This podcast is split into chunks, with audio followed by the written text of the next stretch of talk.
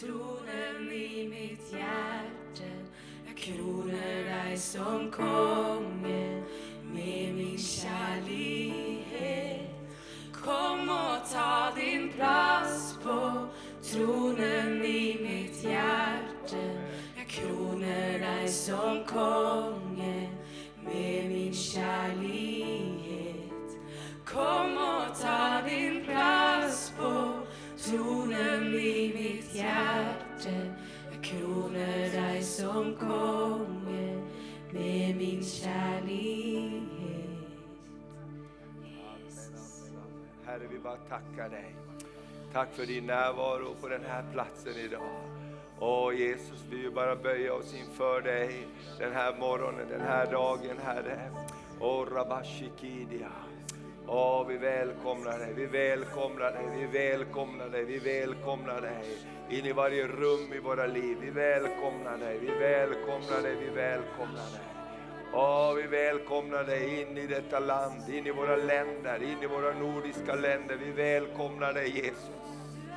Åh, vi bara tackar dig Herre. Kom ta din plats, kom ta din plats. Amen, amen, amen, amen. Vi ska be församlingens förbön, en, en bön som vi ber varje söndag i våra, i våra gudstjänster. Så brukar vi be för, för församlingen och för världen, för missionen och för vår stad. Amen. Herre, vi bara vill eh, komma inför dig den här morgonen och vi ber för alla som firar gudstjänst här på den här platsen Herre. Tack att du känner varje hjärta och tack att du är här för att möta varje behov. Herre, vi bara lyfter upp varje medarbetare, alla pastorer, alla styrelser, Herre, som vi har i vår verksamhet. Tack Herre för enhet, kärlek, tillväxt Herre. Vi tackar dig för våra skolor, Broskolan, Hannaskolan, för förskolorna, Solstrålen Herre. De olika avdelningarna, alla barnen, alla familjerna, all personal som är involverad. Vi bara välsignar dem idag. Och vi ber speciellt Herre för Broskolans skolresa som är ute i Europa Herre. Tack att du håller din hand över bussen, över alla eleverna, över lärarna som är med. Tack att du låter dem få gudsmöten. Och inte bara möten av alla möjliga kulturer och saker, men låt dem få gudsmöten idag. Gud, låt dem få gudsmöten, låt dem få gudsmöten Herre. Vi ber om det Herre, vi ber om det Herre. Åh, vi bara prisar dig Fader, prisar dig Fader. Får lyfta upp vårt land Sverige inför dig den här förmiddagen. Herre, vi välsignar Sverige. Vi välsignar, Herre, vår riksdag, vår regering, vår kungafamilj, Herre. Herre, vi tackar dig att vi får önska välsignelse, frid, Herre. Åh, vi tackar dig att vi framför allt får be för vår överhet, Herre. Men den här morgonen vill vi också be för de nordiska länderna, Herre. Vi ber för Norge, vi ber för Finland, vi ber, Herre, för Färöarna och Island, Herre, för Danmark. Herre, vi ber för de ledande, vi ber för de styrande. Gud, vi tackar dig för Kristi kropp i Norden. Herre, vi tackar dig. Halleluja. Kom med din styrka, Herre. Kom, Gud, och möt ditt folk, Herre. Vi prisar dig att vi får stå i vår kallelse, Herre, som du har kallat oss som Kristi kropp i Norden, Herre. Och vi tackar dig, Herre, att vi ska, Herre, få sprida ditt evangelium över Europa och ut över världen. I Jesu namn. Herre, vi passar också på den här morgonen och välsigna Israel. Herre, vi tackar dig för ditt land, för ditt folk. Herre, vi önskar fred, vi önskar frid över Jerusalem. Eh, välgång inom dina murar. Halleluja, halleluja, halleluja. Åh, Herre, tack, tack för välsignelse. Tack, tack över välsignelse. Vi ber om frid, vi ber om fred i Jesu namn. Tack Herre, tack Herre. Herre, vi ber också för vår stad där vi är, Fader. Vi ber för Örnsköldsvik. Vi tackar dig Fader för den här staden, den här orten Herre. Tack att vi får vara här och lyfta upp ditt namn. Och vi ber också för alla troende, alla kyrkor och församlingar som samlas för att fira gudstjänst den här morgonen. Kom med din Ande och rör vid ditt folk Herre. Åh, vi bara tackar dig Herre. Du rör vid kommunen, du rör vid företagen Herre. Tack för tillväxt för företagen, arbetsplatser Herre. Tack för en förvandlad stad Herre. Åh, vi bara tackar dig Herre. Vi ber att du kommer också rör den här staden med din Ande Herre. Vi ber att många, många hjärtan Herre ska bli berörda. Och du Herre, åh, du bara ger oss frimod frimodigheten Herre. Du bara kommer till ditt folk och gör oss till dina vittnen Herre överallt Herre. Och vi vill säga ja till din kallelse. Åh, vi bara tackar dig, vi tackar dig, vi tackar dig Herre. Åh, vi bara lovar dig Herre. Vi välsignar ditt namn Herre. Välsigna EFS-konferensen som pågår just nu, årskonferensen när de dem. EFS-vänner från hela landet här i Örnsköldsvik. Kom Herre och möt dem på ett alldeles speciellt sätt den här morgonen Herre. Åh, vi välsignar dem Herre. I Jesu namn Ja, Herre. halleluja. Halleluja. Ja, men orkar du en stund till så ska vi be för några saker till. Vi, ska, vi, ska också, vi ber alltid för vårt missionsarbete och eh, som du kanske vet så har det varit en jordbävning i Albanien och eh, vi som församling eh, har, har, har ett missionsarbete där tillsammans med Livets Ord och, eh, och, och vi har fått meddelande om att, att kontakter vi har där så, så, så har, har hus skakat och, och, och, det har blivit en del förstörelse. Så, så, så låt oss bara lyfta upp våra syskon där borta och låt oss bara Amen, tala, tala frid mitt i det Amen, som, amen, amen, d- Herre. där, där det liksom är oro. Så, så, så låt oss bara sträcka Halleluja. vår tro ut till de, våra syskon i Albanien, Herre. Vi tackar dig, Herre, för att vi får be och välsigna Kocha, Fader. Tack, Fader, tack, Fader, för dina änglar. Herre, vi bara sänder ut änglarna till Kocha, Fader, där det har varit jordbävning och vi bara ber ut frid och fred. Herre, vi ber i Jesu namn att inga efterskalv ska komma, utan vi ber om stabilitet, Herre. Gud, du råder över himmel och jord. Herre, du har skapat jorden och du, Herre, åh, Rebekenda är mäktig, Herre, att låta din fasta hand vila över staden och över landet. I Jesu namn. Åh, Herre, så tackar vi dig också för de förbönsämnen vi har fått in, Herre. Åh, två kvinnor med, med, med cancer, Herre. Åh, vi bara lyfter dem upp inför dig, Herre. I Jesu namn, vi bara ber för de här två kvinnorna, Herre. Tack, Herre, för att du är den överläkaren som är mäktig att vidröra vid dessa två kvinnor. I Jesu namn. Amen. Amen, amen, amen. Amen. Vad Ja. härligt att få be tillsammans så här på morgonen. Yes. Halleluja. Eh, Maria heter jag och här är min make Thomas. Mm. och du som är här kanske första gången Mm. under den här konferensveckan, du är alldeles speciellt välkommen. Och alla ni andra, välkomna tillbaka. Visst har vi haft en fantastisk konferens? Ja, Ja, amen. amen. Tack Jesus. Tack Herre. Varsågod och sitt ner. Härligt! Vi vill också passa på att tacka. Vi är så jättetacksamma och stolta som pastorspar i den här församlingen över alla underbara medarbetare som har gjort den här konferensen möjlig. Från parkeringsvakter till välkomsttid, till förebedare, till alla som har jobbat i köket och med ljud och ljus och gjort i ordning allt det här. Alldeles, alldeles fantastiskt, fantastiskt. Och det är en person som vi speciellt vill tacka som är, får stå som representant för alla våra volontärer och det är Miriam som har varit koordinator för den här konferensen. Var är du Miriam? Kom! Amen. Kom, amen.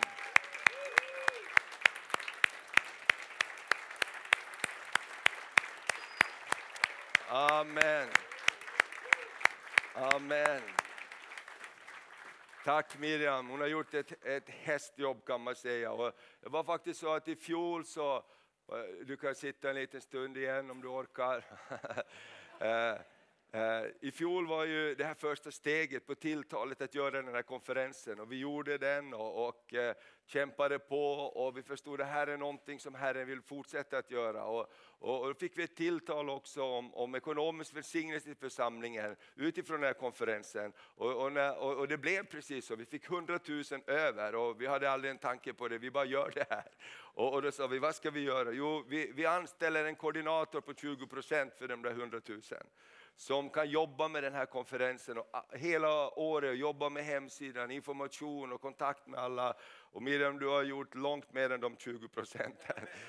Fantastiskt, så Gud välsigne dig. Vi vill bara tacka dig på det här sättet. Amen. Yes, amen. Amen. En glädje att jobba tillsammans. Amen, underbart. Så härligt. Så vi ser fram emot nästa år, den här konferensen så eh, är Kristi himmelsfärdshelgen och nästa år är det lite tidigare, maj 21 till 24 maj. Så ta det i ditt hjärta, tala med människor runt omkring dig som vill vara med och be och se eh, eh, förvandlade länder. Och jag är alldeles övertygad om att i nästa år när vi samlas så kommer vi höra fantastiska vittnesbörd över vad Gud har gjort. Amen.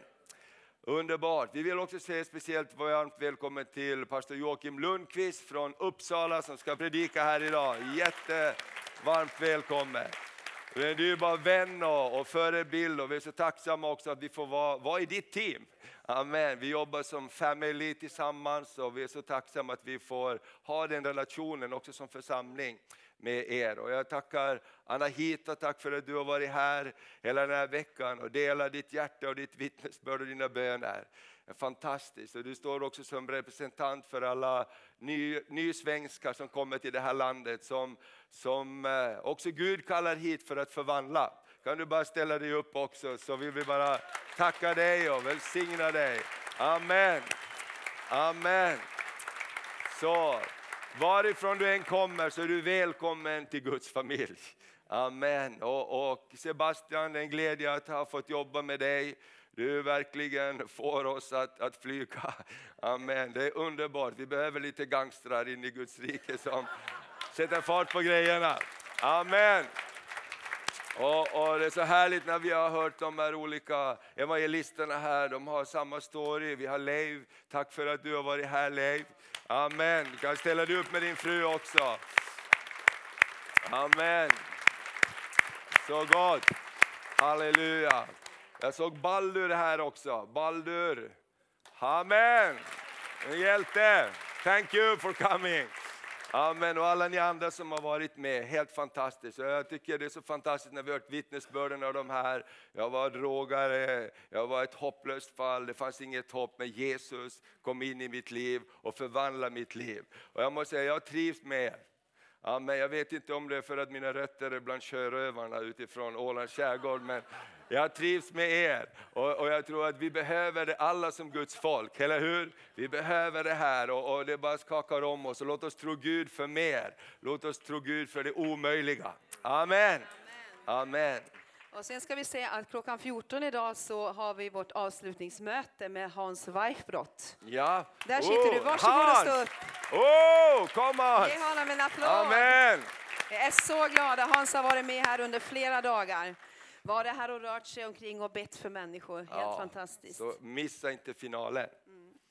Vi ska strax ta upp eh, vår offergåva och, och eh, barnen ska också få gå ner till eh, barnkyrkan. Och jag har bara bett Bosse, den här fantastiska brodern som eh, är en hjälte. Han är också från Finland, det, det är också bra. Kom Bosse, Bosse Alvin, kom. Amen. Du hörde igår om du var här så hörde du vittnesbörd hur de har stått tillsammans och, och, och med, med, med Sebastian och sett förvandlingen. Så du är också en församlingsbroder och, och, du vet vad det betyder att stå i en församling. Så jag bara, Bosse bara säga några ord in, inför offret här så ska vi ge vår kollekt eller insamling. Det finns så många vackra ord för det som vi ska göra. Amen. Det har ju varit en förmån att få vara här den här veckan, eller hur? Alltså vilken buffé Herren har dukat åt oss. En del kanske för en del kan det ha varit kanske väl kryddstarkt, men det har varit underbart att få höra alla de här bröderna och, och systrarna vad de har delat ifrån Herren. Och jag är så glad att få leva i den här tiden och få se vad Herren gör. Att efter många, många år där församlingar har kämpat eh, och det på många ställen har gått bakåt så ser vi hur den helige Ande håller på att resa upp eh, en ny generation. Fylld med kraft, eh, fylld med vision och fylld med härlighet. Och därför är jag så tacksam att som gammal gubbe få vara med lite och se hur den nya generationen springer med elden över våra länder. Det är fantastiskt att leva idag. Och jag skulle bara vilja säga, när du har varit på buffé så måste du ju betala, eller hur? Ja. Annars så blir det kanske inte så många bufféer mera om inte restaurangerna får in det som krävs. Och, och jag tycker det där med 100 000 var ju jättebra. Men i min bibel står det att vi ska gå från härlighet till härlighet. Så ska vi be Gud om att, eh, att han får ge, att eh, du tar ett djupt andetag och frågar Herren och så ger du det, inte det du har tänkt och liksom planerat, utan ge det som Herren talar till dig nu i Amen. ditt hjärta. Tack, Men jag vill läsa ett, ett fantastiskt bibelställe snabbt bara. Om jag nu ser, det är ju en annan sak. Eh.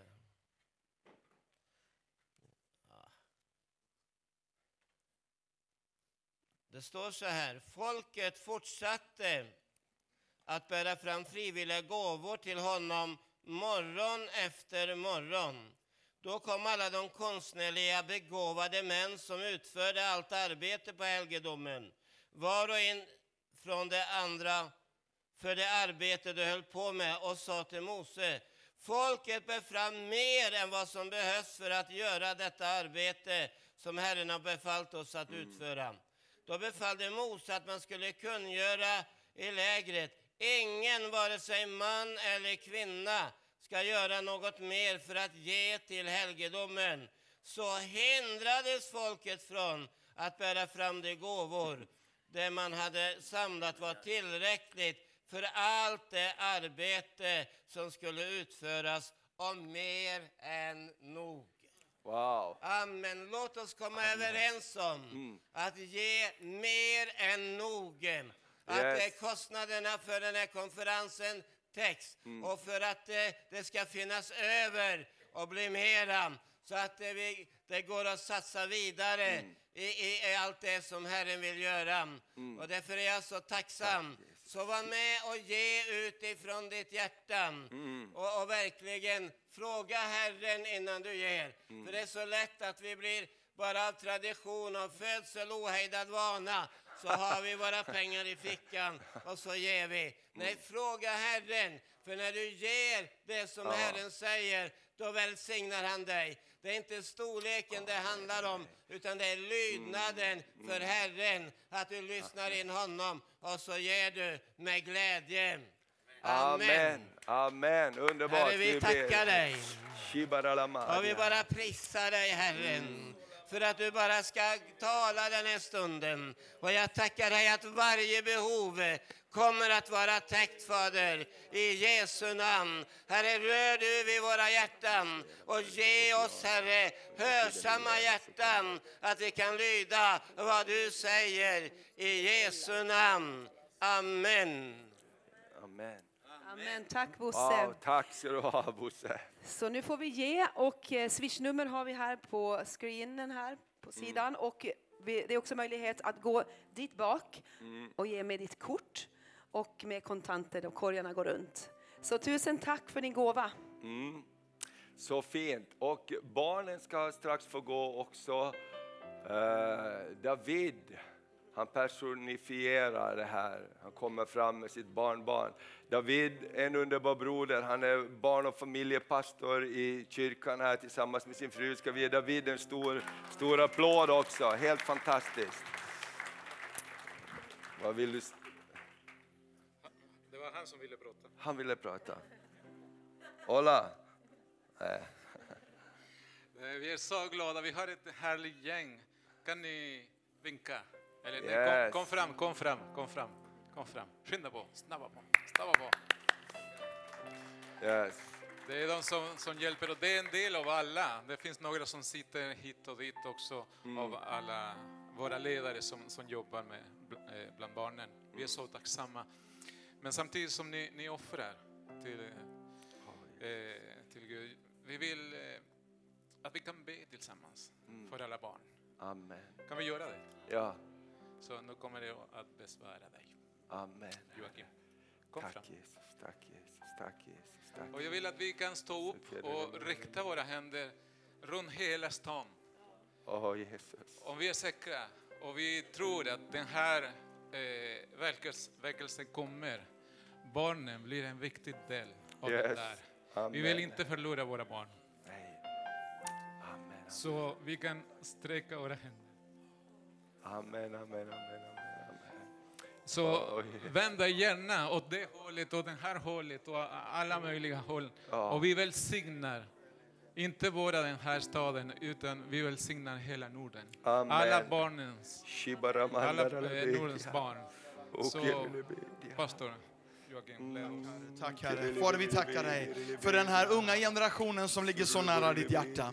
Herre, det finns ingen annan grupp människor som du tog upp i din famn och välsignade. Du älskar barnen, du älskade dem då och du gör det nu Herre. Nu ber vi dig om en väckelse i Norden och att barnen och de unga ska stå mitt i centrum av den Herre.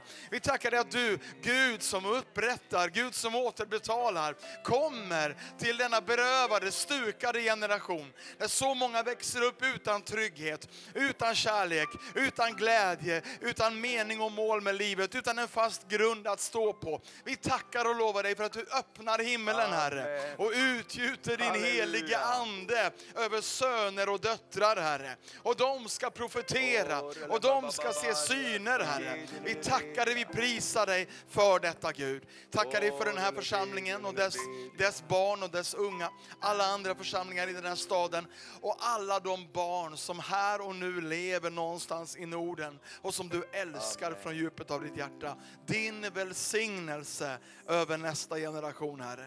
I Jesu namn. Amen. Underbart. Varsågod och sitt. Eh, Och alla barn ja. kan följa med våra ledare där. Tack så mycket, Gud välsigne. Tack så mycket. Så har, kan vi sätta upp swishnumren tillbaks här. Så, så vi har tid. Så kan vi bara spela lite grann och så ger vi vår offergåva. Det är också en viktig del av, av vår gudstjänst och ditt liv representerar också när du ger ditt offer för en, eh, och dina, dina pengar. Våra pengar representerar det vi är, det vi har gjort och när vi ger till Herren så ger vi faktiskt tillbaks en del av det Herren har gett till oss. Tack så jättemycket för din, din gåva. Och efter det här ska vi låta pastor Joakim tala till oss.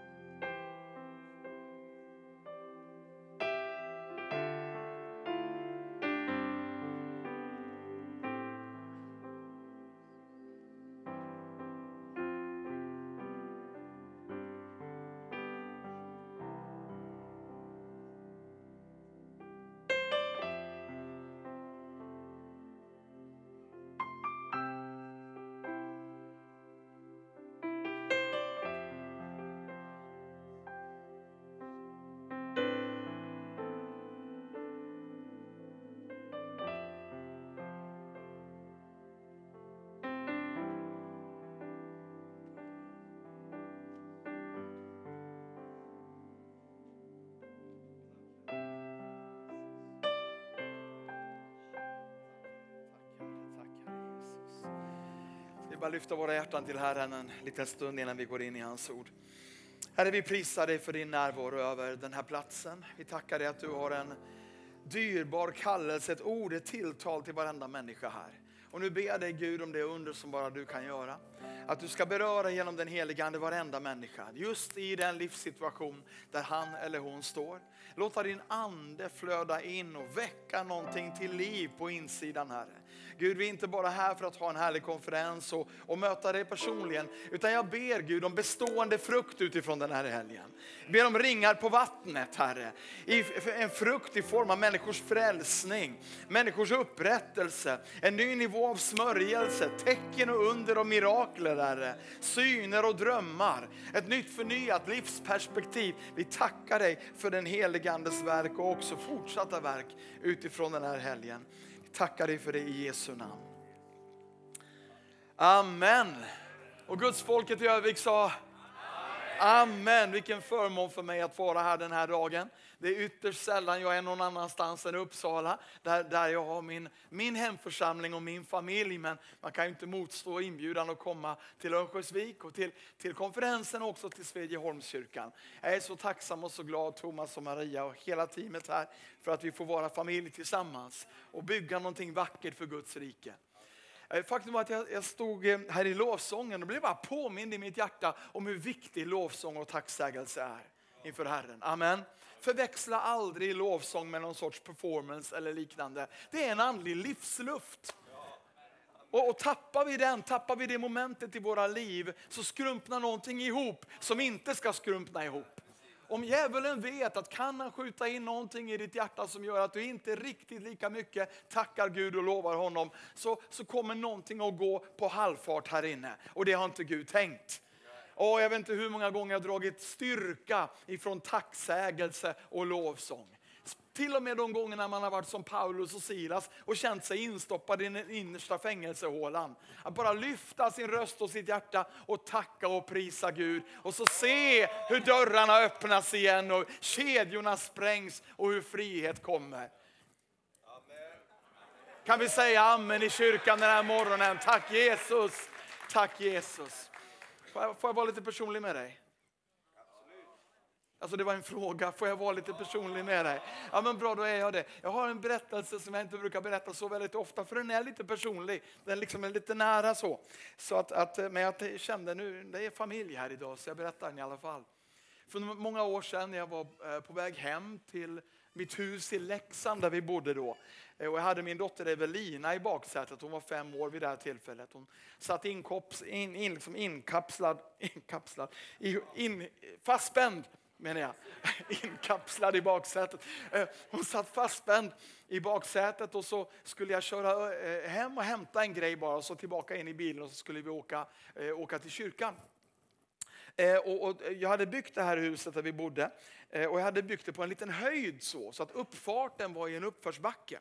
Så jag, jag, körde upp på den här, upp, den här uppfarten så bilen stod och lutade som den alltid gjorde. Jag var noga med att lägga i växeln, dra i handbromsen riktigt rejält. Och så vände jag mig om till min femåriga dotter i baksätet. Och så säger jag, Evelina sitt nu alldeles still där, pappa ska bara spränga in och hämta någonting och så kommer jag tillbaka. Absolut, hon gav mig en tumme upp. Hm. Och jag går, hoppar ut ur bilen, jag går fram till dörren, letar efter nyckeln, sätter nyckeln i låset och öppnar dörren. Exakt när jag öppnar dörren så har jag ett brak bakom mig. Och jag vänder mig om och bilen som stod på uppfarten står inte på uppfarten längre. Den har rutschat baklänges, rakt ut på vägen, tvärs över vägen, genom min grannes staket och står nu prydligt parkerad alldeles vid hans äppelträd. Men Evelina står där bilen var parkerad. Och bara tittar på den. Och jag springer fram och säger Evelina, vad, vad, vad hände? Vad, vad, vad är det som har hänt? Och hon sa, pappa du tog ju så lång tid på dig. Jag hade varit borta tio sekunder. Du tog ju så lång tid på dig så jag började tänka så här, hur fungerar en, en, en sån här eh, eh, handbroms egentligen? Så jag kopplade loss mig och så kröp jag över till förarsätet och så la jag ur växeln i neutralläge och släppte handbromsen. Jag har en otroligt begåvad dotter. Okay. Och Det innebar att bilen på en gång ju började rulla okontrollerbart och snabbt bakåt och, och rakt över vägen och så in på grannens tomt.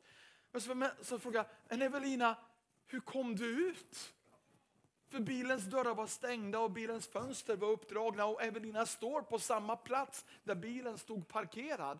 Och jag tänkte, även om hon hade fått upp dörren under det att bilen rutschade bakåt så hade ju dörren slagit ner henne. Hur i all världen kom du ut? hon sa, åh en ängel lyfte ut mig pappa.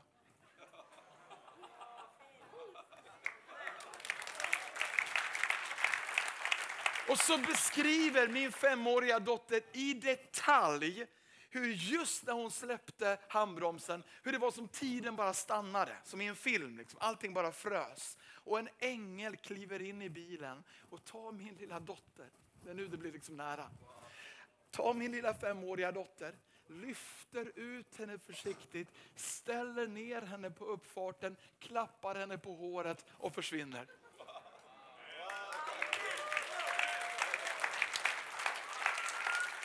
Och jag, jag, och jag, måste, jag måste vara brutalt ärlig med dig. För en tiondel sekund så tänkte jag, okej okay, ängel, när du ändå lyfte ut min dotter, du kunde inte bara stannat bilen. Men så sa jag, förlåt, förlåt, förlåt, förlåt, herre, förlåt, förlåt att jag ens tänkte så. En bil kan man ersätta men en dotter kan man inte ersätta. Och den kvällen när jag och Maria, jag fick jobba lite grann på att berättade det här för, för min fru Maria. Då. Hon var kanske inte alltför förtjust över att jag överhuvudtaget hade lämnat min dotter i bilen. Men när vi väl liksom hittade frid och harmoni i, i vår relation, lite senare på kvällen så, så böjde vi våra knän och så gjorde vi det vi alltid brukar göra på kvällen. Vi lyfte våra hjärtan och våra händer och bara tackade Herren. Då talade Gud till mig. Och så sa han så här, Joakim du har ingen aning om hur många av fiendens pilar som har varit utskjutna mot dig men som har fallit innan de ens nådde fram till ditt hus just för att ni lever i tacksägelse och tillbedjan. Och den dagen fick jag upp ögonen för kraften i tacksägelse. Så länge du tackar Gud, så länge du prisar Gud, så länge du lovar den levande Guden så bygger han ett beskydd runt dig. Han bygger en frizon, en fristad runt dig. Inte så att du aldrig kommer att få problem, men så att problemen aldrig kommer att få dig. Tack Jesus. Ska vi bara lyfta våra hjärtan och tacka honom en liten stund. Herre, vi prisar dig idag i ditt hus. Vi lyfter upp våra hjärtan till dig Herre. Och vi lovar dig Herre. Oavsett om vi lovar dig på bergstoppen i vårt liv eller från Tåredalens djup Herre, så lyfter vi upp ditt namn. Åh, vi lyfter upp namnet Jesus och vi bygger en tron för dig Herre. För allt det du vill göra, allt det du vill säga i våra liv Herre, i vår framtid, i våra församlingar, i de länder vi representerar Herre. Och vi tackar och lovar dig, din är äran, din är makten, din är härligheten, din är lovet. Och Guds folket gav Herren ett jubel och en applåd i Guds hus. Herre, vi prisar dig. Tack, tack, tack, tack, tack Herre Jesus. Amen, varsågod och sitt ner. Eh, jag får passa på att bjuda er tillbaka också. Alla är hjärtligt välkomna till Livets Ord i Uppsala. Eh, om du, om du vill kan du sätta dig på ett plan nu i eftermiddag och hinna ner till en underbar lovsångskonsert vi har ikväll med Elevation Worship. Flera tusen människor kommer att samlas och upphöja namnet Jesus över, över Uppsala. Vi ser så fram emot det. Men, men, men, om man ska ha lite mer framförhållning så kanske jag istället kan inbjuda dig till Europakonferensen i sommar. Sista veckan i juli. En vecka som vi ser så mycket fram emot. För oss är det här den, st den största enskilda händelsen på året. En riktig familjefest men också en, en vecka när vi vet att Herren kommer att tala till oss. Han kommer att betjäna oss. Hans närvaro kommer att röra vid oss. Han kommer att mobilisera oss för framtiden. Utöver det vi alltid förväntar oss, härlig lovsång och starka, stark trosundervisning och många tillfällen att möta honom. Så känner jag också att Herren på ett speciellt sätt den här sommaren, den här konferensen vill mobilisera några saker. Och en av de sakerna är evangelistens tjänst och tron på människors frälsning i Skandinavien och Europa. Tron på en ny nivå av att se människor frälsta. Och vet du, evangelistens tjänst handlar inte bara om att personligen predika för de icke troende, utan det handlar också om att mobilisera evangelistens tjänst i oss alla. Att väcka själavinnaren i oss alla. För det här landet, den här kontinenten kommer inte att vinnas genom ett fåtal speciellt unika tjänstegåvor, utan genom en bred mobilisering av Kristi kropp. Att Herren får röra vid ditt hjärta och vid mitt hjärta. Så att när du ser de förlorade så händer någonting på insidan som gör att du inte kan annat än att be. Att du inte kan annat än att dela evangeliet om Jesus med människor runt omkring dig. Och vi är så glada, vi har en härlig uppsättning evangelister som kommer att tala. Sebastian, Anahita, vi är så glada att du kommer till oss för första gången också. Ben Fitzgerald som leder Awakening-arbetet i, i, i Europa. Mikael Alvén som kommer också, Holly Wagner från USA. Jackie Hill Perry, en ung tjej, jag tror att hon är inte 30 år fyllda ens. Men ett fantastiskt vittnesbörd om ett förvandlat liv. Hon var, hon var eh, eh, lesbisk tidigare och levde med massor med olika tjejer. Mötte Jesus, bara totalt drabbades av hans kärlek. Och är nu gift och har två barn och, och, bara åker omkring och berättar för människor om vad det här livsförvandlande mötet med Jesus kan göra med en människas liv. Kan vi säga amen? Så jag tror verkligen att vi har en underbar vecka framför oss och du är mer än välkommen att, att komma om du vill. Om du har en bibel med dig så skulle jag vilja att du slår upp Lukas kapitel 10. Jag vill bara stanna hela budskapet här nu i en enda bibelberättelse som har just fokus på detta med Guds upprättande kraft och Guds hjärta för människor. Och är det någonting jag ber om den här dagen och har bett om inför den här gudstjänsten så är det att vi alla ska gå ut härifrån med en förnyad kärlek, inte bara till Gud utan till våran medmänniska. Att någonstans under den här gudstjänstens gång ska Herren lyfta upp ett namn, ett ansikte för dig på någon som lever i din närhet. Kanske en granne, kanske en arbetskamrat, kanske en kursare, kanske en släkting eller en vän. Och du ska bara få en ny tro för den personens frälsning. Jag har satt som trosmål här i Jesu namn. Vi ska ha en frälst per deltagare i den här gudstjänsten inom ett antal veckor. Kan vi säga amen? Och här har vi någonting underbart i den här berättelsen som Jesus ger till oss. Det finns många olika vinklar man kan ta på den. Men, men eh, jag vill bara läsa den först och så ska vi se vad det är som det här betyder och vad det är som Herren vill kommunicera till dig och mig. Lukas 10 från vers 30. En av de mest välkända berättelserna i Bibeln. Jesus svarade, en man var på väg från Jerusalem ner till Jeriko och råkade ut för rövare. De slet av honom kläderna och misshandlade honom och sedan försvann de och lämnade honom där halvdöd. En präst råkade komma ner samma väg och när han fick se mannen gick han förbi. På samma sätt var det med en levit. Han kom till platsen, såg mannen och gick förbi. Men en samarier som var på resa kom också dit och när han såg mannen förbarmade han sig över honom. Han gick fram och hällde olja och vin i hans sår och förband dem. Sedan lyfte han upp honom på sin åsna, tog honom till ett värdshus och skötte om honom.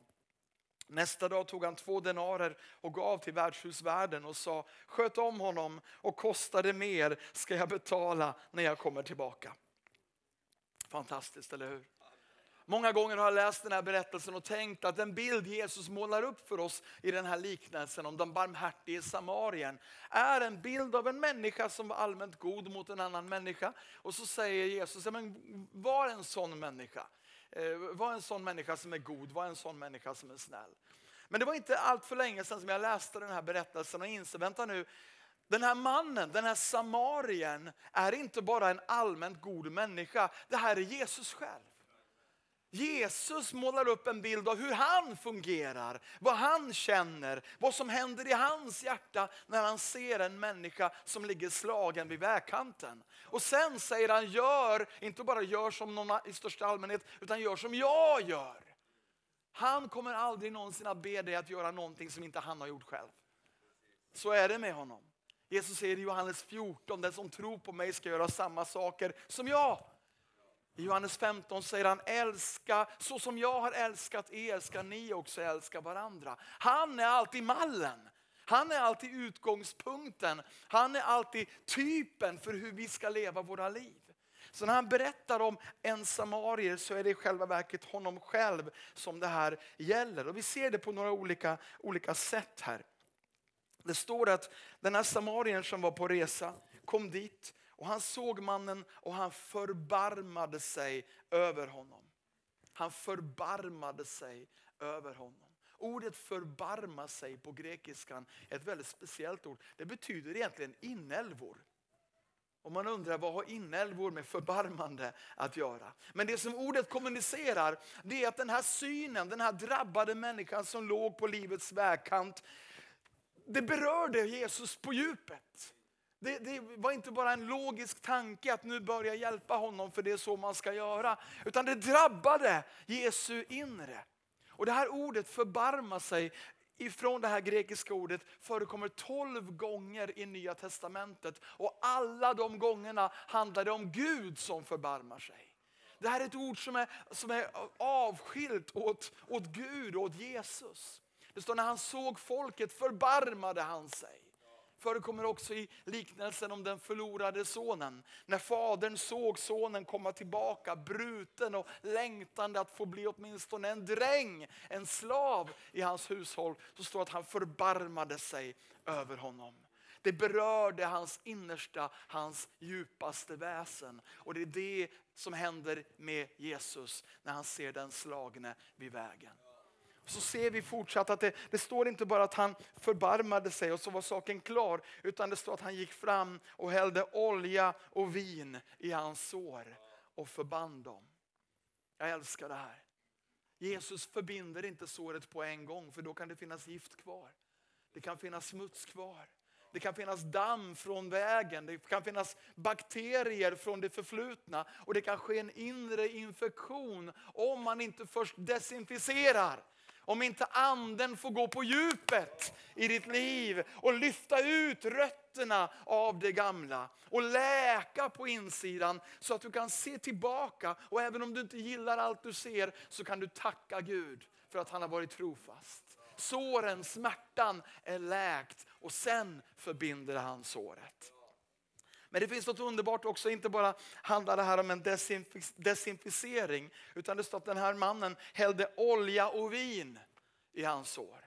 Jesus säger ingenting av en slump. Olja och vin är båda två symboler för någonting. Olja är symbol för den heliga ande. Och vin står i Bibeln för glädje. Ny glädje och ny smörjelse. Ny smörjelse och ny glädje. Det är vad Jesus vill hälla in i människors liv. Och Jag kommer ihåg när han mötte mig när jag var 16. Jag var inte en Sebastian Staxet. Jag var, hade liksom inte den sortens förflutet. Tittar du på mig till det yttre så var jag ganska okej. Okay. Jag var inte sjuk, min, min själ var något sån här i ordning. Jag hade kompisar och så vidare. Men på ett område låg jag vid vägkanten halvdöd och det gällde min gudsbild. Jag hade en förkrympt, stukad gudsbild. Jag hade en bild av Gud att han var någonting annat än vad han var. Och den bilden jag hade vill, gjorde att jag inte ville närma mig honom. Samma sak med min pappa och min mamma. Min pappa eh, var präst, är präst faktiskt, 79 år gammal. Fortsätter att predika evangeliet och be för sjuka. Han säger nu är jag så gammal så de inte kan kasta ut mig så jag kan lika gärna fortsätta. Och, och det, det, är präster överallt i min släkt. Min farfar var präst här, kyrkoherde i, i Själevads kyrka och ligger begraven med min farmor alldeles här borta i den, där, den fantastiskt vackra kyrkan. Jag har tre farbröder som är präster, en, min enda morbo, morbror var präst, min morfar var präst. Det är väldigt prästerligt här borta kan man säga. Väldigt prästerligt. Och nu känner jag väldigt många präster som är underbara och väldigt många församlingar i Svenska kyrkan som har ett härligt underbart liv och jag blir så glad över detta. Jag älskar alla de här kyrkorna som står uppresta till Guds förhärligande över hela vårt land. Och jag ber om en stark andeutgjutelse över Svenska kyrkan och att präster och kyrkoherdar som har ett brinnande hjärta ska orka stå fasta och predika evangeliet om Jesus Kristus. Men i våran familj så låg vi vid våran vägkant. Vi, både pappa och min mamma hade varsin troskris. Man hade växt upp i en stark kyrklig tradition men utan en levande tro. Och Det där hade börjat ta på deras hjärtan. Vad håller vi egentligen på med? Är denna tro värd att ge sitt liv för på det sätt som vi gör? Och när en präst har en troskris så blir troskrisen ännu större. För han står ju som ledare för någonting. Och min pappas och mammas äktenskap höll på att luckras upp. De höll på att gå två skilda vägar och jag var på väg på en tredje väg. Och det var bort från Gud så snabbt som jag bara kunde. Där låg vi, vid vägkanten. Inga synliga problem, inget missbruk, ingen kriminalitet. Men trasiga i våran gudsbild. Trasiga i vår bild av vem Herren var. Men så kom Jesus gående. Och så förbarmade han sig över Joakim 16 år gammal. Åh, det hela började, du vet Gud börjar alltid med att massera våra hjärtan lite grann så här. Innan han kliver in, man masserar upp det så. Det hade han gjort, min, min mamma hade fått tag på en kas, ett kassettband. Är det någon här inne som kommer ihåg kassettband? Ja. Vi, vi, det, det, kassett, nu måste vi komma ihåg, vi kommer från en luthersk kontext. Ingen lyssnade på predikningar på kassettband.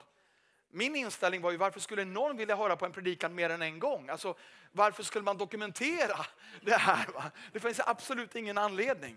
Men en andefylld kyrkoherde hade gett mina föräldrar en kassettserie från Löttorps camping.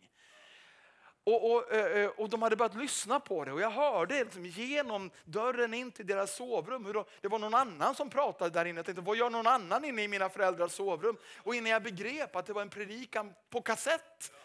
Och så inser jag, nej nu kommer de att bli pingstvänner. Ursäkta mina fördomar, men pingstvänner för mig det var någonting man såg på sol. Liksom. Det var väldigt onaturliga människor som var alldeles för konstiga och radikala i det här med tron på Gud. Det var bara så, det, jag måste vara ärlig med, med det här. Och jag tänkte, hjälp vad är det som håller på att hända här?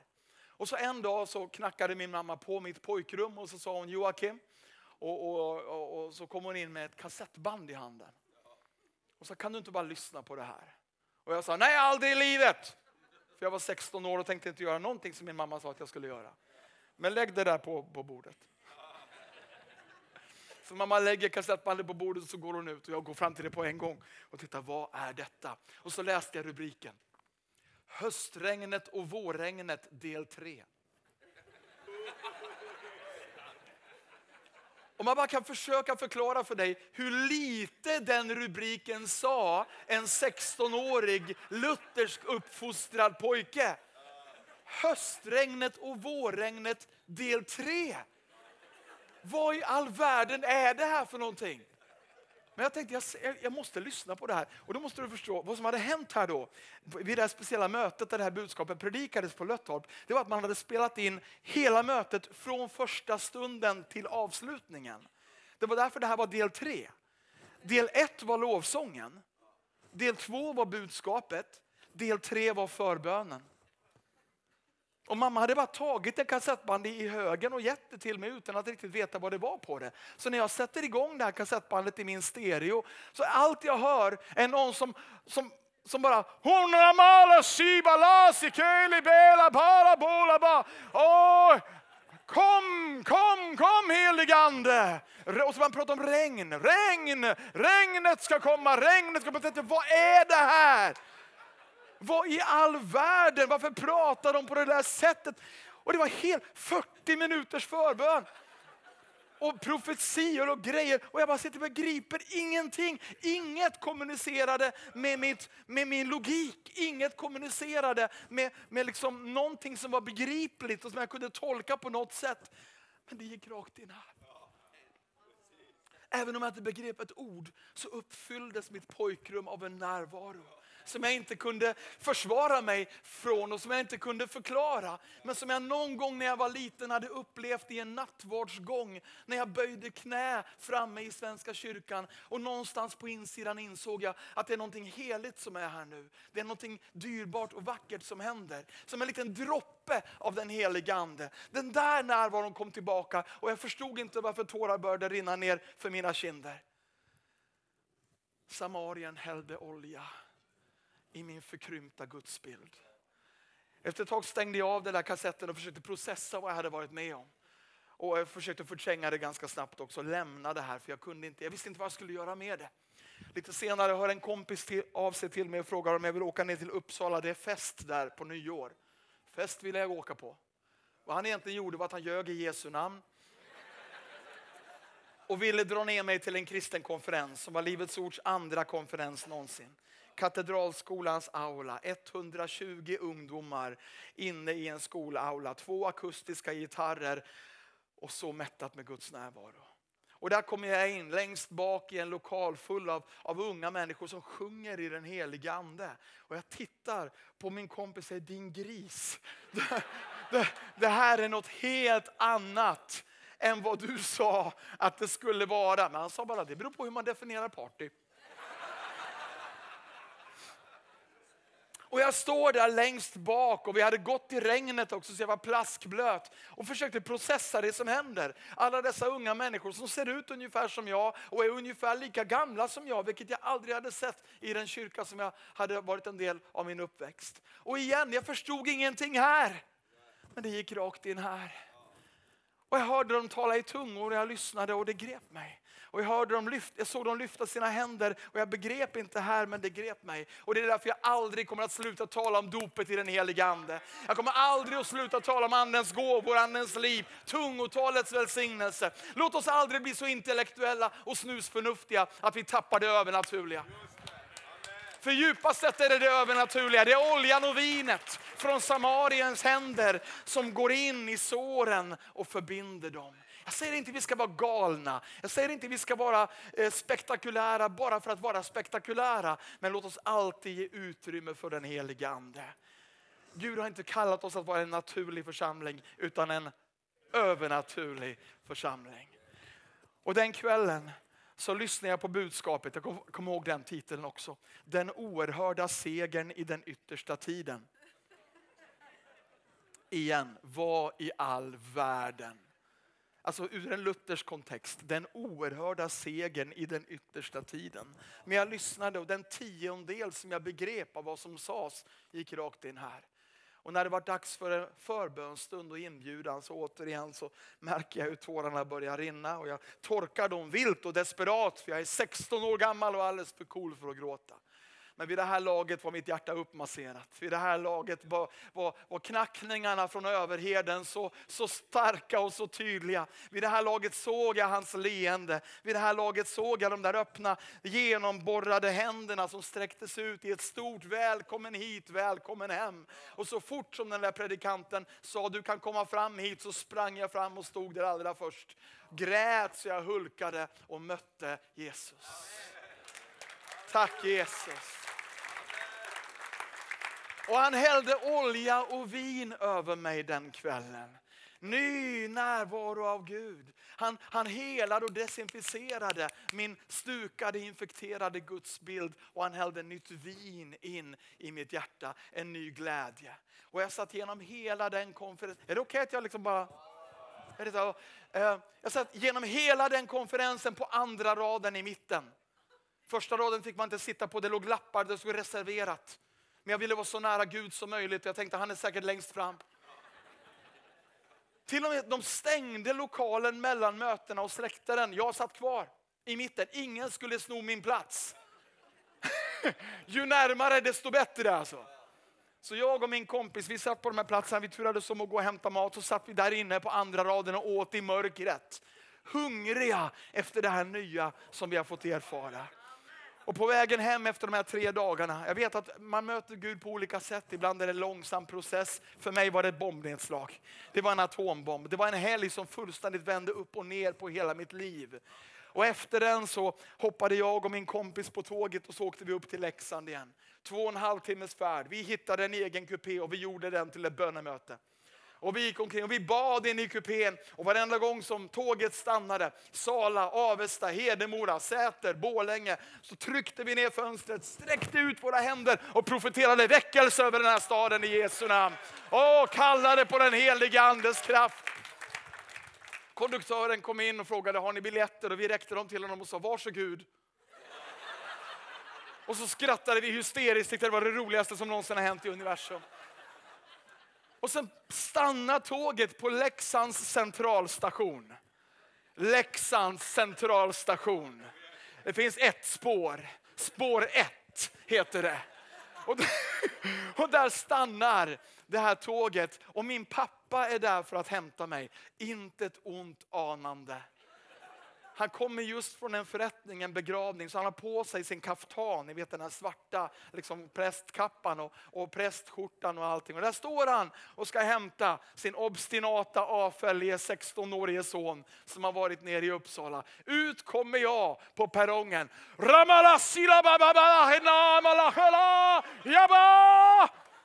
Pappa ser mig och jag ser paniken i hans ögon. Och sen tittar han och säger, vem såg det där? Alla känner pappa. Och så ser jag han springer fram emot mig som en sån matrix slow motion scen. Han tar mig så här och springer mot bilen, öppnar den och som i en amerikansk polisfilm så sätter han handen på mitt huvud och trycker in mig. Stänger dörren, tittar runt omkring igen. Vilka såg det där? Åker raka vägen hem till kommunistergården där vi bodde. Drar in mig i köket, sätter ner mig på en stol, sätter, på, sätter sig själv på en stol mitt emot och så säger han, be för mig.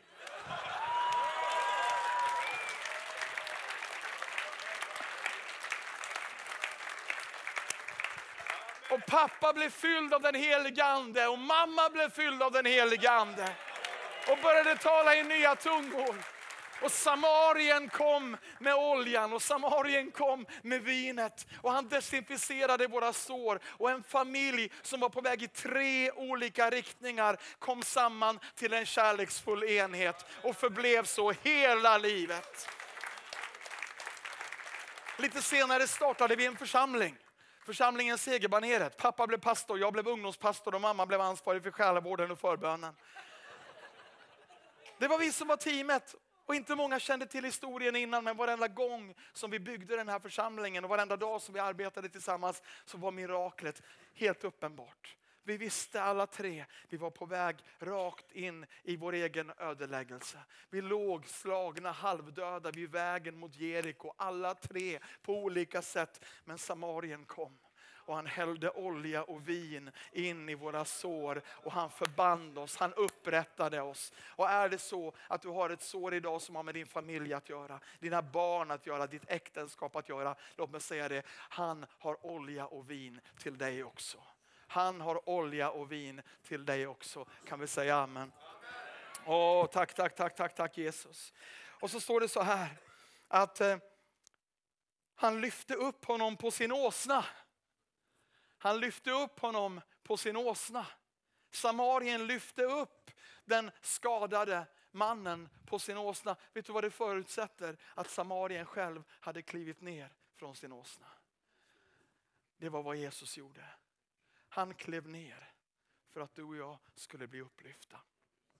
Han klev av sin härlighet. Han klev av allt det vackra han hade, allt det underbara han ägde för att du och jag skulle bli det som han var. Tack Jesus för att han klev av sin åsna.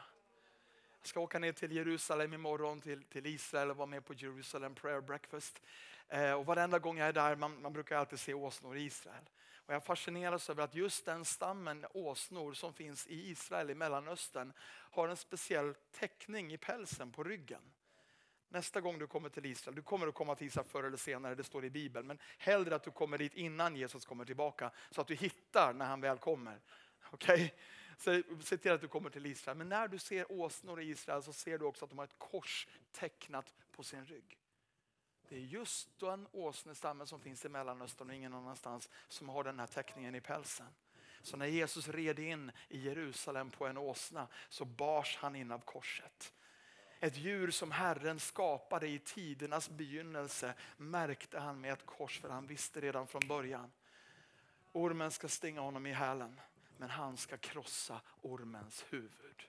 Och så ritar han försoningens symbol på åsneryggen. Samarien lyfter upp den trasiga människan på korset och korset bär henne vidare. Korset har burit dig hit idag och jag har goda nyheter för dig. Det kors som har burit dig hit, det korset kommer att bära dig hela vägen. Det är nu vi prisar Gud och tackar honom och jublar. Åh, tack Jesus! Tack Jesus. Så Jesus förbarmar sig. Jesus häller olja och vin. Jesus lyfter upp honom på sin åsna. Men så står det att han tog honom till ett värdshus. Vi läste i början av berättelsen att den här mannen var på väg till Jeriko, eller hur? Jeriko var hans destination, hans slutmål. Men Jesus tar honom inte direkt till slutdestinationen utan han tar honom till ett värdshus.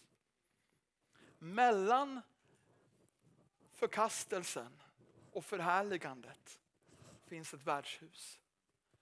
Mellan smärtan och slutdestinationen finns ett värdshus. Där står det skötte Jesus om honom. Vad är det här för värdshus? Vad är det här för plats som han tar den brutna människan till innan det är dags för slutdestinationen? Det är någonting som heter den levande Gudens församling. Ett värdshus på vägen innan vi är framme vid slutdestinationen. Där brutna, trasiga människor kan bli omhändertagna av Jesus. Tack Gud för församlingen.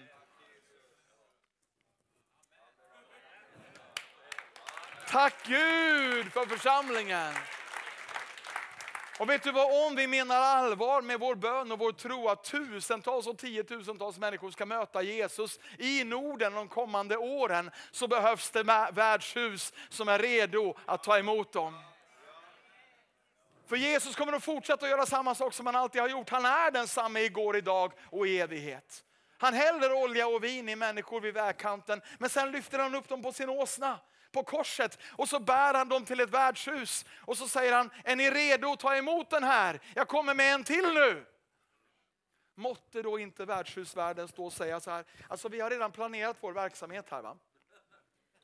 Och i vår verksamhet så ingår inte sådana här människor som ligger vid, vid vägkanten. Om det är någonting som ska ingå i värdshusets verksamhet så är det upprättandet av människor som Jesus hittade vid vägkanten.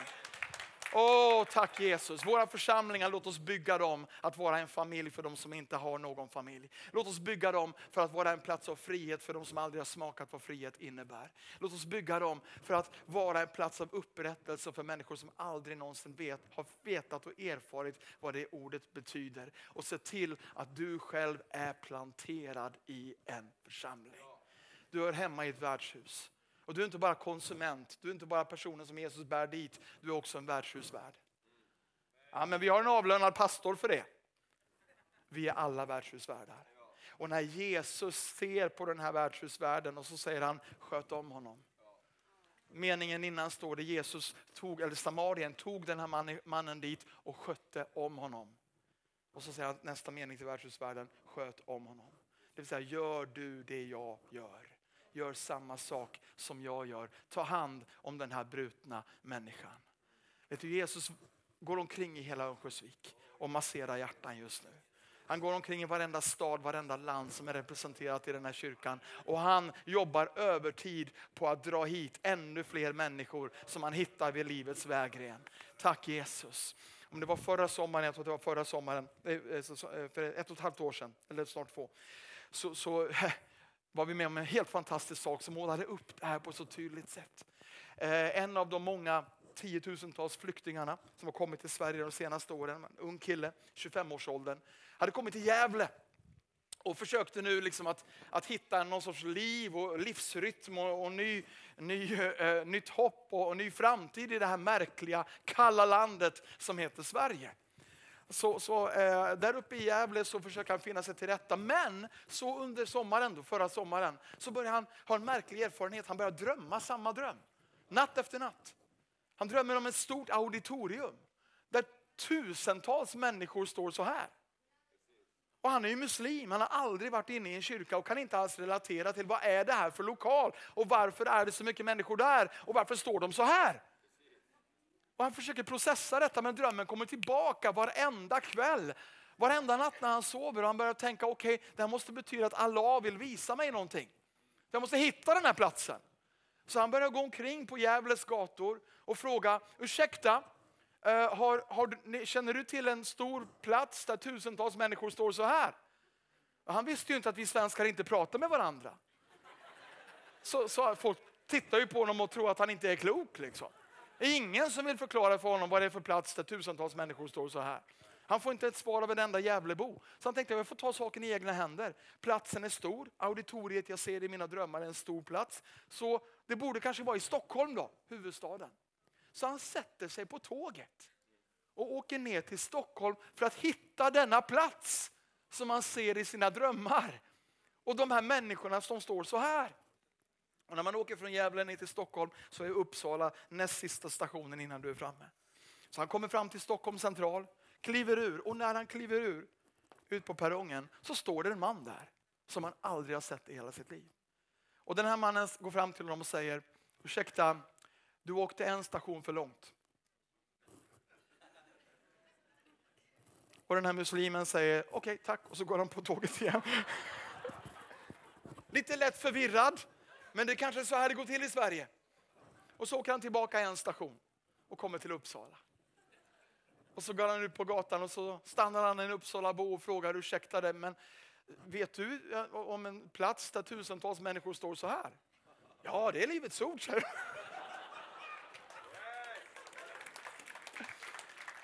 Du kan ta sjuans buss till Årsta och så kliver du av där och där och så, så hittar du den platsen. Och så tar han sjuans buss och kliver av eh, den och går in i en kyrka. För första gången någonsin befinner han sig i en kyrka. Och det råkar vara lördagkväll på Europakonferensen.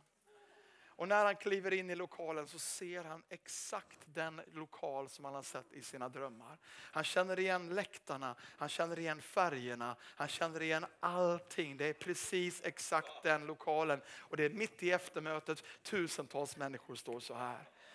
Och det första han hör när han kliver in och ser allt detta är, jag står framme på scenen och säger om du är här idag och du inte känner Jesus så vill jag berätta för att han älskar dig. Så hör han evangeliet för första gången och bland alla de händer som lyftes upp för att ta emot Jesus fanns hans hand.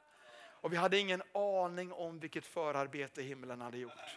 Vi hade ingen aning om att en ängel hade förklätt sig till en stockholmare på centralen i Stockholm och sagt du åk tillbaka en station. Vi hade ingen aning om att änglarna måste ha jobbat övertid för att koordinera allt detta och få honom just in i vår kyrka vid just det ögonblicket för att en själ till skulle bli frälst.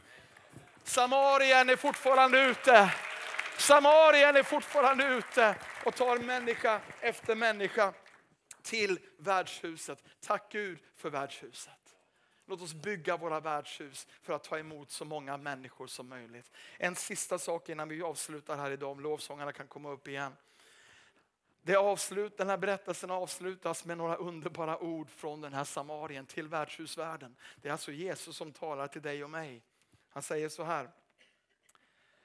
Kostar det mer ska jag betala. Jesus säger till värdshusvärden, till dig och mig, om du håller på med det här så kommer jag betala räkningen. Om du bara ser till att ta emot de människor som kommer in färdandes på korset, färdandes på den åsna som han klev av för att vi skulle kunna få kliva upp på den. Om ni bara fortsätter att sträcka er ut mot människor och arbetar i bön och i kärlek och, och i, i, i utåtriktat arbete så kommer Gud att betala notan. Vi kan aldrig någonsin säga att vi har inte råd att predika evangeliet. Han betalar när vi predikar. Han betalar när vi predikar. Tack Jesus. När flyktingvågen kom 2015, jag kommer aldrig glömma det här, i september var det. Och vi insåg att vi står inför en humanitär katastrof men också en gigantisk möjlighet för Guds rike. Jag pratade om det här igår, att tron förnekar inte problemet men tron ser, tron ser potentialen i problemet. Och vi bestämde oss för att vara trosmänniskor i den här situationen. Inte oja oss, inte gnälla, inte klaga, inte förfasa oss utan ställa oss med öppen famn. Symbolen för vår tro är inte det här. Symbolen för vår tro är det här. Välkommen hem till Jesus.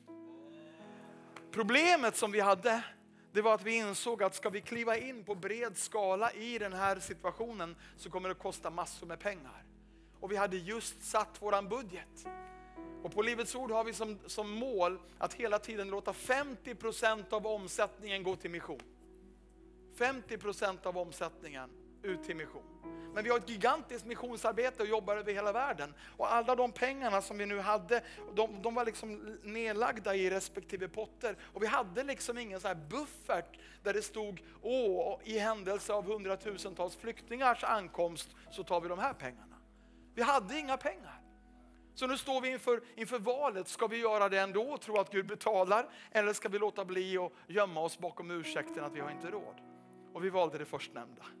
Vi måste tro att om Gud har sagt till oss att han ska betala när han kommer med dessa människor till värdshuset, då måste vi lita på det. Så vi, vi gjorde i ordning en, en, eh, i Aten en välkommen till Europastation och bemannade den med våra ungdomar som flög ner ett nytt team varje vecka och tog emot människor. Vi samordnade alla olika Livets ordförsamlingar längs flyktingarnas vandringsväg upp emot Sverige. Och vi, vi satte upp ett stort baner på vår kyrka, det stod Refugees Welcome. Och så mobiliserade vi hela församlingen och hela Uppsala faktiskt att börja ge kläder och, och, och, och, och, och eh, hygienartiklar och så vidare. Vi öppnade vår kyrka och det började kosta pengar. Vi såg liksom virveln i, i, i, badkaret. Pengarna försvann och det kom inte in några nya. Och vi inser snart så hamnar vi i problem, men vi måste fortsätta. För det här är kärnverksamhet. Det här är människors frälsning det handlar om. Och en gigantisk historisk öppning in i muslimvärlden. Gud hade talat till oss ett år tidigare om en ny våg av mission. Och vi tänkte att den här vågen skulle vara vi som liksom vågar ut så här till ett nytt land. Inte visste vi att vågen var på väg i våran riktning. Och, och, så i takt med att pengarna började ta slut, men vi såg Gud göra under. Vi såg människor bli frälsta och vi såg Gud beröra människor på ett helt fantastiskt sätt. Men pengarna höll ändå på att ta slut. Och så ringer plötsligt telefonen. Och det är en engelsman i andra änden och jag vet inte vem han är och jag har inte hört talas om honom heller. Men han sa, jag följer dig på Instagram, sa han. Jag, jag såg att ni har satt upp en ett, ett, ett banderoll på kyrkväggen. Banderoll måste vara ett norskt ord. Banderoll? Norska, vet du, norska det, det är svenska men man går upp på slutet. Livets ord. Så. I alla fall, jag, har, jag har satt, satt en banderoll, nu kommer jag inte undan det här, vad jobbigt. Eh, ett plakat, det står Refugees Welcome. Eh, det var ett intressant perspektiv. Hur tänker du där? Och så berättade jag lite grann hur vi tänkte, att vi såg en potential i problemet och att vi ville ta möjligheten att predika Jesus. Och han sa, jag skulle vilja prata mer med dig om det här. Kan jag, kan jag komma över? kan jag flyga över och så kan vi, kan vi äta lunch på fredag? Går det bra? Och jag vet fortfarande inte vem det här är. Men jag googlar samtidigt som vi pratar. Så, ah, du kan ta ett, en flight den och den från Heathrow och så landar du 11.40 och så kan jag plocka upp det och så kan vi äta lunch. Det går bra. Ah, jag tar nog mitt, mitt privatjet tror jag, sa han. Oh. Jag tänkte, vem är den här människan? Och sa, men det är bra, då tar jag min privatbil och så plockar jag upp dig nere på, på Arlanda. Uh, och så kom han och så åkte vi till kyrkan och så satt vi ungefär två timmar och pratade och han, han lyssnade på, på vårt perspektiv, en kristen affärsman. Och han sa ingenting om några gåvor och jag pushade inte heller för det. Jag tror att det är bättre om Gud knackar på dörren än att vi knackar på dörren. Han har en tendens att knacka mycket finare än vad vi gör. Um, men så han åkte därifrån efteråt. Men sen två veckor senare så kom en nätt gåva på 5 miljoner kronor. Till arbetet med flyktingarna. Och sen hörde han av sig igen och sa, går det, håller det fortfarande på? Kommer de fortfarande, blir de fortfarande frälsta? Ja, de blir fortfarande frälsta. Det är full gång. Syner och drömmar och visioner och helanden och frälsning och allt möjligt. Skickade han en ny gåva på 8 miljoner till. Och nu vet jag att du som är pastor sitter där ute kan få hans telefonnummer. Men vet du vad? För oss var det bara ett underbart tecken på att eh, kostar det mer ska jag betala. Kostar det mer ska jag betala. Kostar det mer ska jag betala. Ska vi bara öppna våra hjärtan här i slutet av den här gudstjänsten och bereda rum att vara de värdshusvärdar som Herren kallar oss att vara. Låt oss stå upp tillsammans. Åh, tack Jesus. Tack Herre, tack Herre ska inte hålla på länge till, men vi ska bara ta någon minut här att, eh, att skapa rum i våra hjärtan för att vara de värdshusvärdar som Herren vill att vi ska vara. Där du står inför Herren nu, bara vill, du, vill du bara lyfta ditt hjärta till honom, stå i hans härlighet en liten stund. Och när du står i hans närhet nu, jag känner så tydlig maning från den helige Ande här och nu, att göra en dyrbar sak, en viktig sak. Jag skulle vilja att där du står inför Herrens ansikte med slutna ögon, så att du inte är upptagen med mig eller med någon annan just nu, utan bara söker i ditt eget hjärta. Jag skulle vilja att du gör en enda sak. Att du låter ansiktena på människor som lever i din närhet bara gå förbi dig en liten stund nu. Att du låter dina tankar gå runt och, och beröra människor som du kanske arbetar med eller som du är släkt med eller grannar eller vänner eller något annat. Och bland de människorna som finns i din värld som idag inte känner Jesus Då skulle jag vilja att du bara låter dina tankar stanna vid en person. Ibland säger vi Sverige ska bli frälst, Norden ska bli frälst. Absolut. Men Sverige börjar med en. Norden börjar med en. Och du kan inte frälsa landet, men du kan vara Jesu utsträckta hand till en person. Och när du tänker på en specifik person som idag inte känner Jesus och du har hans eller hennes namn och ansikte för dig i dina tankar så tydligt att du skulle kunna säga hans eller hennes namn, vilket du inte ska göra. Men då kan du i så fall bara lyfta din hand som ett tecken på att ja, nu tänker vi på en specifik person. Så är vi riktigt konkreta här idag. Varenda lyft hand står för en människa som Jesus älskar. Och vet du, jag vågar tro att den heliga Ande har full koll. Jag vågar tro att du inte bara råkade tänka på just den här personen, utan att du var ledd av den helige Ande att tänka på den personen. För att kanske just nu håller Anden på att massera det här hjärtat. Just nu så börjar olja och vin att sakta droppa från Samariens flaskor ner över det här hjärtat. Och bakom fasaden och bakom masken kan så mycket ske som du och jag inte har en aning om. När du nu står med en person nära dig, inför dig, en person som du ser för din inre syn, så bara lyft din andra hand också. Och så sträcker vi oss ut till himlens Gud och så ber vi en minut om frälsning för den här människan just nu. Herre, vi tackar och vi lovar dig Gud för att vi idag kan höja våra röster. Inte bara för vår egen skull och för våra egna behov, Herre, utan vi ber dig, du som är den barmhärtige samarien, du som fortsatt rider omkring på vägen mot Jeriko och stannar upp för den halvdöda, sargade människan vid vägkanten. Vi ber dig, kom med liv, kom med frälsning, kom med upprättelse, kom med förlåtelse Herre. Vad som än ligger emellan, vilket täckelse som än vill skilja min väns ögon från härligheten. Vi ber dig, ryck bort det Herre, som förlåten rämnade i templet. Låt täckelsen falla Herre. Finns det kyla så smält den. Finns det hårdhet så mjuka upp den Herre. Finns det dåliga erfarenheter så lägg dem i glömskans hav och skapa en banad farväg för frälsning för den här människan. Och Herre, i samma ögonblick som vi ber den här bönen, så vill vi komma till dig också med Jesajas ord. Här är jag, sänd mig. Och till vår bön idag Herre, så kopplar vi ett beslut att de kommande två veckorna sträcka oss ut, ringa ett samtal, göra ett besök, skicka ett mail, skicka ett sms, kontakta på Messenger, på något sätt plantera ett frö i den här människans liv som du kan arbeta med och som du kan låta växa. Herre, jag ber dig om en själavinnandets smörjelse över ditt folk.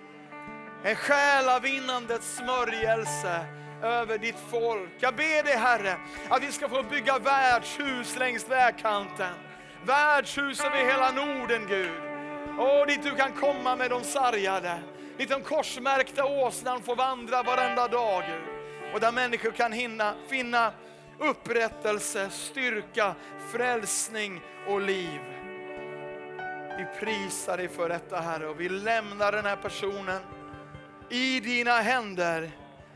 I Jesu mäktiga namn. I Jesu namn. Tack Jesus. Om du vågar tro idag att genom den bönen som du just bad på Herrens ledning så tog den här människan just ett steg närmare Jesus. Om du vågar tro det kan vi bara ge ett jubel och ett tacksamhetsoffer till Herren och prisa honom. Kan vi lovsjunga tillsammans? Tack Jesus, tack Jesus. Åh, halleluja! Halleluja, vi prisar dig Fader. Vi prisar dig. Ska vi bara lyfta våra hjärtan och våra händer i lovsång och tillbedjan till honom. Åh, tack Jesus.